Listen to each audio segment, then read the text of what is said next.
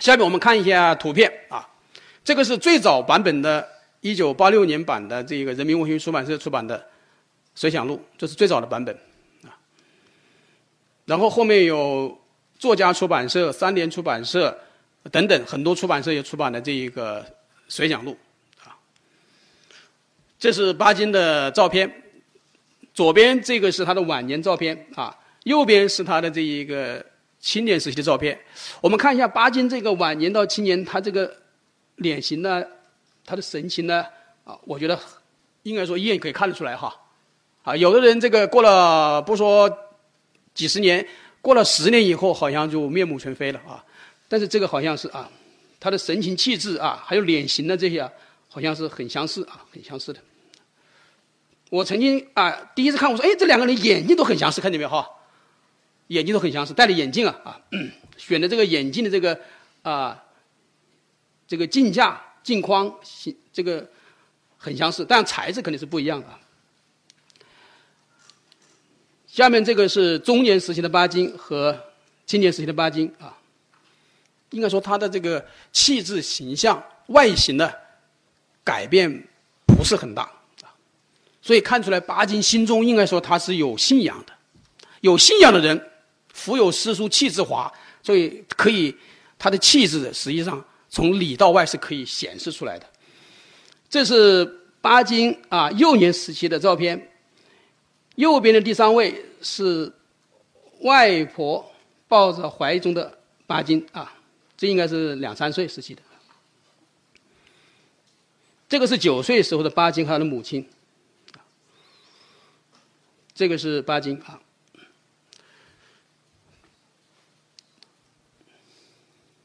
这是巴金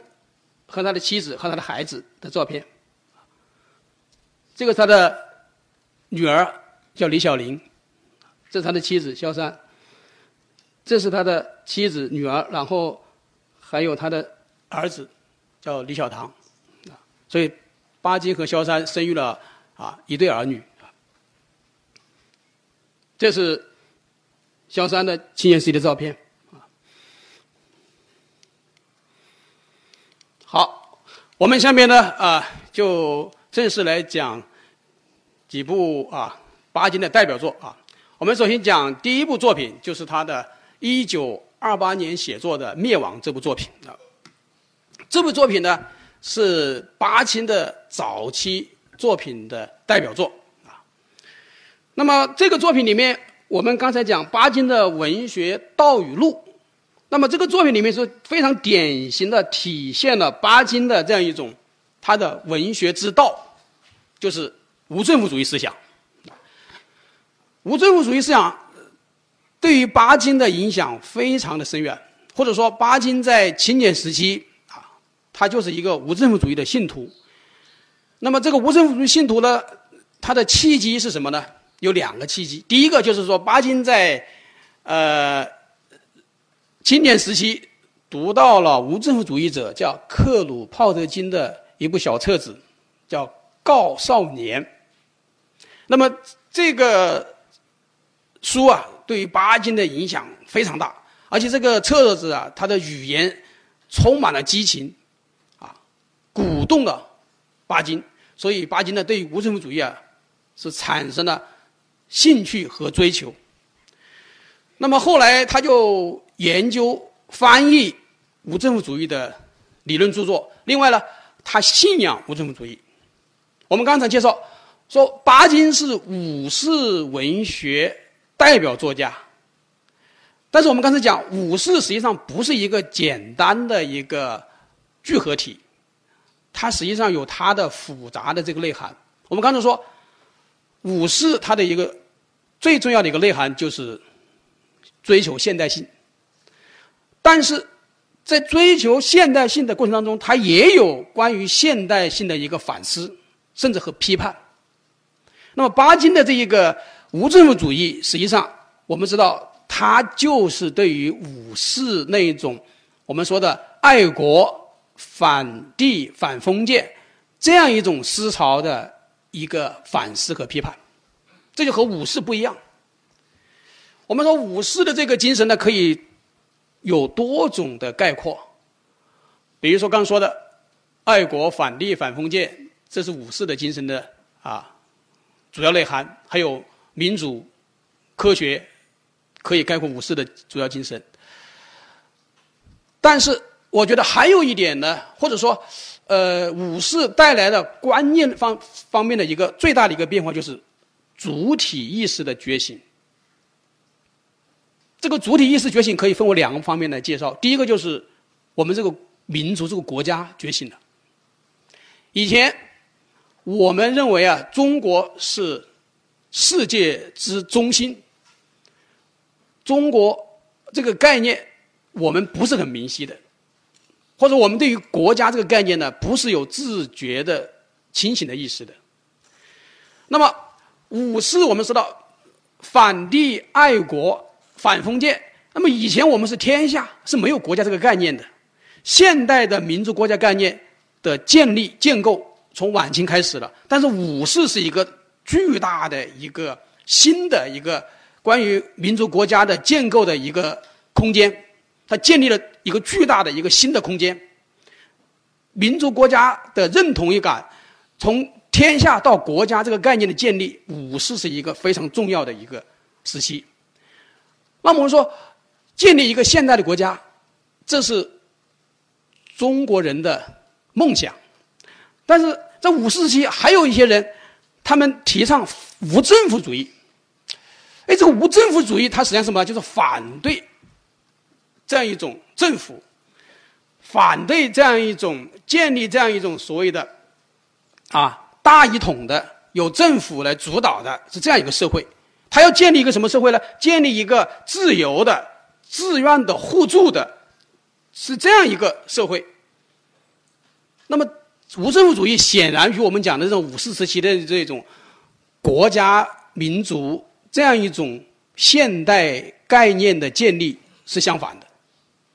这个民无政府主义不仅仅是在五四时期，在此前，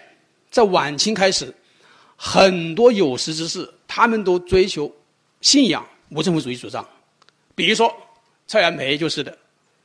再比如说刘师培也是的，啊，我们广东的陈炯明也是无政府主义的支持者，啊，当然他反对孙中山，但是他对于无政府主义用无政府主义理论啊来反对，所以很多啊人士他们都是信仰无政府主义。为什么信仰无政府主义呢？就是说他们觉得啊，就是建立这样一个。现代的民主国家，但是呢，这种民这种国家的建立，它实际上也会对于个体的人产生一种压迫，产生一种不公正，对于个体的压抑，政府国家对于个体的自由的压抑，这个是无政府主义的一个立场，就是他们要反对，啊，反对这种压抑，他要站在被压迫者这一边，啊，所以啊。在五四时期，有很多的这个人呢，他都是信奉这种主张的。还有一个非常重要的一个契机，就是因为第一次世界大战。第一次世界大战造成了啊森林的涂炭。法国大革命建立了资本主义国家，但是第一次世界大战是法国法国整个欧洲转进去了以后啊，死伤了那么多人，所以啊。人们对于这个现代国家、现代政府就产生了怀疑，这种信仰啊产生了崩溃。我们知道五四运动一个非常重要的契机或者直接的导火线，就是一次世界大战以后巴黎和会上讨论关于中国的山东主权的归还问题，就是因为这个问题，所以引发了五四运动啊，这是直接的导火线。所以，第一次世世界大战，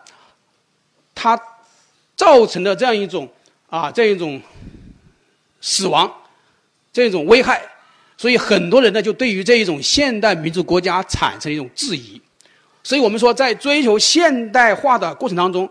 也产生了一些对于现代的一些反思和批判。所以，这是巴金他接受无政府主义主主张的啊一个背景啊，我做了一个简单的介绍。具体来说，他在什么时候啊接受克鲁鲍特金的这个《告少年书》这个小册子的？然后怎么样参加无政府主义的社团组啊组织啊？然后又呃在哪些文章、哪些刊物里面啊，哪些组织里面是这样的宣传无政府主义的？我觉得这个我们就啊不用来啊做事实上的一个梳理。那么我们说与我们讲的这个小说创作有什么关系呢？啊，显然，巴金写作《灭亡》这个小说啊，他是直接的受到无政府主义的这个理论的影响的。巴金在《灭亡》的这个稿文稿上面要署名啊，我们知道署名巴金这个名字是他第一次署名啊。那么为什么取这个名字啊？实际上就是来源于无政府主义者两位，一个叫巴库宁，一个叫克鲁泡特金，这两位，一个是取巴库宁的巴字啊，克鲁泡特金的中文译名的金字啊。但是巴金后来否认这一点啊，他说不是这样的啊。他说：“我这个取巴金这个名字，呃，与克鲁泡特金有关系，但是呢，呃，那个巴字是他的一个朋友啊，当时是中国的一个留学生啊，然后自杀了，为了纪念朋友，所以取名为巴金。实际上，巴金是否认的说与克与巴库宁的关系。为什么否认呢？因为巴金后来呀，五十年代以后，一直是受到批判，闭口不提无政府主义主张。”啊而且，他谈这个无政府主义啊，啊，很多人就访问他，他都闭口不谈，不提。他文革期间受到这个批判，就是因为他在年轻时期信奉的无政府主义主张。那么，特别是不提巴库宁，为什么呢？因为巴库宁在第一国际里面，他是与马克思是相对立的，与马克思有直接的争论和冲突，啊，所以。他是巴金是对这个有忌讳的啊，但是巴金的第一部作品《灭亡》啊，这个小说的创作，他确实是直接受到了这一个呃无政府主义的这个影响。这个影响呢，不仅仅是这个小说的内容是写这一个呃无政府主义者他们的反抗，这内容是这样的，而且这个小说创作的直接的动因是什么呢？啊这个小说直接的创作的动因是当时巴金在法国留学，他在法国的时候呢，当时就爆发了一个全世界都声援啊，意大利有两个工人在美国啊要被处以死刑，大约是这样一个事件，就是一九二零年二一年，在美国马萨诸塞州。发生了一个抢劫伤亡事件，就有一个啊工厂被抢劫，那么抢劫造成了一个会计和一个保安的死亡，同时有一万五千美金的被抢走。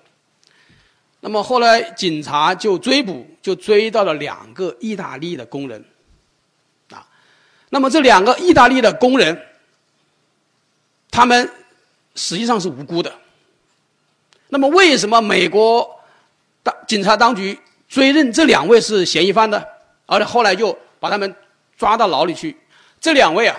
他们当时来自于意大利，而且是贫苦的工人出身，两个人都根本不会英文。所以，美国当时啊，啊，就是采取的是这样一种歧视政策，因为他来自于意大利，是外国人。然后呢，又是底层，啊，又是贫苦的工人，啊，所以他们找不到这样一个呃解决或者这个方案的这一个借口，然后就把这两个人啊当做这个我们叫做啊替罪羊。那么这两个人后来在监狱里面就上诉了七八次，从二一年到二七年六年这不断的上诉，但是呢，美国的法院驳回上诉，最后一九二七年判处他死刑要执行。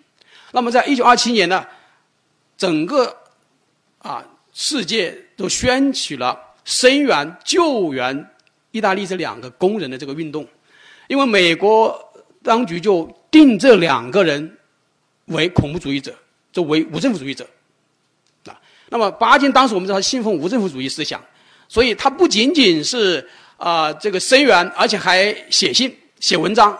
写文章，在美国。的刊物上发表，同时他写信给美国监狱里面这两个工人。这两个工人有一个工人呢，他当时在监狱里面学英文，因为巴金写给他的信是用英文写的。然后这个工人还给巴金回了四封信，啊，这个巴金去信和意大利工人的回信呢，现在档案馆里面都存起来都有，啊，那么后来这个声援实际上是无效的，那么这两位工人也被啊处死。一九七七年，美国马萨诸塞州的州长。宣布啊，这两个人是无辜的，呃，给他们这个平反，啊，那么在一九二七年，因为有这样一个意大利工人这个事件，就是被压迫者、底层的反抗者啊被处死，所以激起了巴金的愤怒，啊，这是一个这个小说的直接动因啊，直接动因。那么在这个小说里面的序言里面，巴金的第一句话是说：“我是一个有信仰的人。”这个信仰是信仰什么呢？就是信仰无政府主义。然后又说，我有一个先生，他教我爱，教我恨。这个先生就是指意大利的工人，叫做凡塞蒂。啊，就是说给他回信的那个意大利工人叫凡塞蒂。凡塞蒂啊，面临着要处以死刑，然后在监狱里面开始学英文，给巴金回信，两个人讨论啊，自由、公正、压迫、反抗，讨论这样一些问题。啊，这是无政府主义者的一些理论核心问题，所以巴金说啊，这个先生教了我爱，也教了我恨，啊，就是指凡塞蒂这个事件啊。那么《灭亡》这个小说是写什么呢？就写一个叫杜大兴的一个青年，啊，那么这个青年呢，他得了病，肺结核，这个是绝症，当时是绝症。啊另外，他失去了爱情，他与他的表妹相爱，但是呢，啊，表妹的母亲，他的姑妈啊，就拆散了他，失去了爱情。然后，这样一个青年，啊，他就来到上海。那么，在来到上海以后，啊，很孤独，很忧郁，很绝望，然后又有疾病，是绝症啊，是疾病缠身，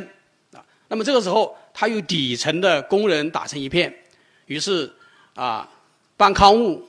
发宣传单、组织运动，就反抗强权、反抗专制，啊，那么他与一个啊工人叫张维群两个人啊组成了互助，这个互助主义啊是无政府主义倡导的一个形式啊，是要自由、要互助、要反政府啊。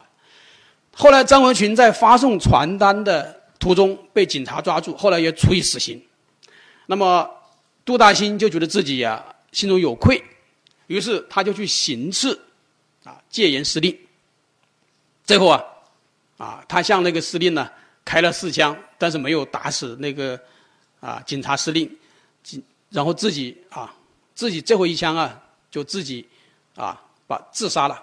啊就牺牲了，这是这个小说的内容。那么这个小说我们今天读来以后，啊，有两点我们要注意。就第一点，就是巴金他信无政府主义主张，他小说里面写到的这个自杀式的这样一种抗争，我们现在把这个词换一个说法，就是恐怖主义，是吧？但是巴金本人他并不是主张用恐怖主义、用自杀这种方式进行反抗，他不是的。恰恰相反，他认为。这一种恐怖主义会与无政府主义所追求的这样一种信仰是相背离的，这是第一点。第二点，我们很少关注这些恐怖主义者，就是像杜大兴这样的人物，他们为什么会走向自杀式灭亡这一步？所以，巴金这个小说里面，他第一次揭示了作为底层的。绝望者，他们是怎么样一步一步的被逼，啊，他的生存环境，他的身体，啊，他的情感，他的工作，他的生活，他的理想，都破灭了，都绝望了，所以最后他走向了以死来抗争，所以他放弃生命，实际上是被逼的。所以这个小说，他我们现在读了以后。对他有这样一个认识，就是说，对于恐怖主义的来由是什么？这为什么形成恐怖主义？我觉得巴金这个小说里面做了一个非常细致深入的一个描写和揭示。那么从这个意义上讲，这个文学作品它是写人的。啊，当然我们说第一点啊，巴金他实际上是反对这样一种暴力，反对这样一种啊恐怖主义的自杀式的一种抗争。啊，第二点就是说，他实际上倡导一种自由、平等的、博爱的、互助的、没有专制、没有压迫的这样一种社会。那么，这巴金的无政府主主张是侧重于后面这一点。啊，从这个意义上讲，巴金的这个小说啊，就有它的特别的意义。就是我们说，在中国文学史上，应该说是第一次来写这一种无政府主义者他们的心路历程的，啊，这是我们说巴金的小说，它具有非常深刻的认识，啊，如果我们把它放在现代性、现代化这一个链条上来反思的话，我们觉得巴金这个小说，在大家一致。啊，追求呼唤现代化过程当中，他反思这样一种啊，政府国家的建立对于个体的自由，它的这种压迫。从这个意义上讲，巴金的这一个啊无政府主义是具有它的反现代性的一面的，所以有它的这种认识价值的。这是我们对于这个小说做了一个啊简单的一个分析啊。下面我们再来看一下另外一部小说，就是他的家啊。这个小说被称为是现代家族小说的这一个鼻祖啊。那么这个小说呢，我们刚才已经做了个介绍，说它的一个影响非常大啊，它的发行量非常大，影响非常深广，它的一些章节被编进了大中小学教材里面，而且这个小说呢被改编成电影、话剧和电视剧啊。所以影响非常广啊！我们刚才也介绍过，这个小说呢是中国文学史上发行量最广的、最大的啊一部长篇小说啊。那我们知道，写家族题材的小说了啊，是在中国古代小说里面是有传统的，《红楼梦》就是写家族的、写家庭题材的。但是这个传统后来中断了，五四以后，把这个中国家族小说这个传统延续起来的，就是巴金的家。啊我们知道，家族生活是中国社会生活的最重要的一种方式之一，所以写家庭生活可以透视整个民族文化性格，透视整个社会的变迁和发展，所以啊非常重要，也非常深刻。啊，第一部大规模描写家庭生活题材的小说就是巴金的这部长篇小说《家》，啊，那么这个小说的内容呢，大体上可以分为三个方面啊，一个就是控诉，控诉。老一代的，啊，封建家长对于新一代的青年他们的啊压迫，用封建思想来束缚年轻一代，这是控诉，啊，其中这个控诉里面写的最感人的是三个女性的悲惨的命运，啊，一个是钱梅芬。就是梅表妹，一个是李瑞珏，就是决心的后来的妻子，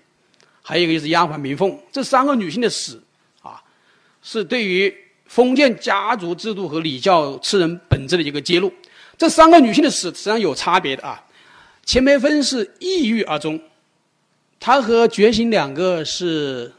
青梅竹马，是表兄妹关系，啊，是那个姑姑呃表亲关系，姑表亲关系。然后两个人产生了感情，但是后来，啊，就是因为家长的意气用事，所以就拆散了两个人的感情。啊，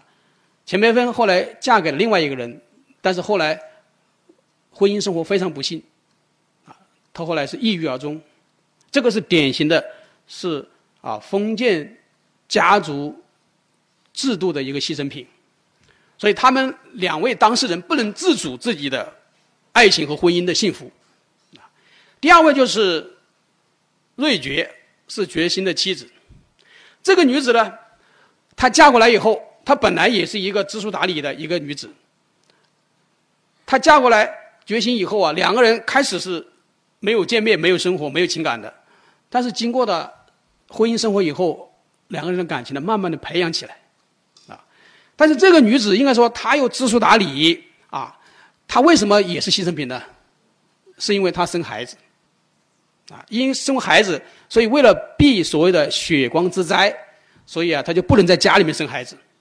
啊，后来在外面生孩子遇到难产，没有及时救助，后来就死掉了。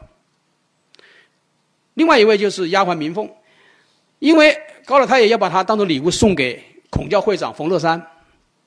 而这个丫鬟她实际上爱着的是三少爷绝慧，所以为了保持自己的纯洁，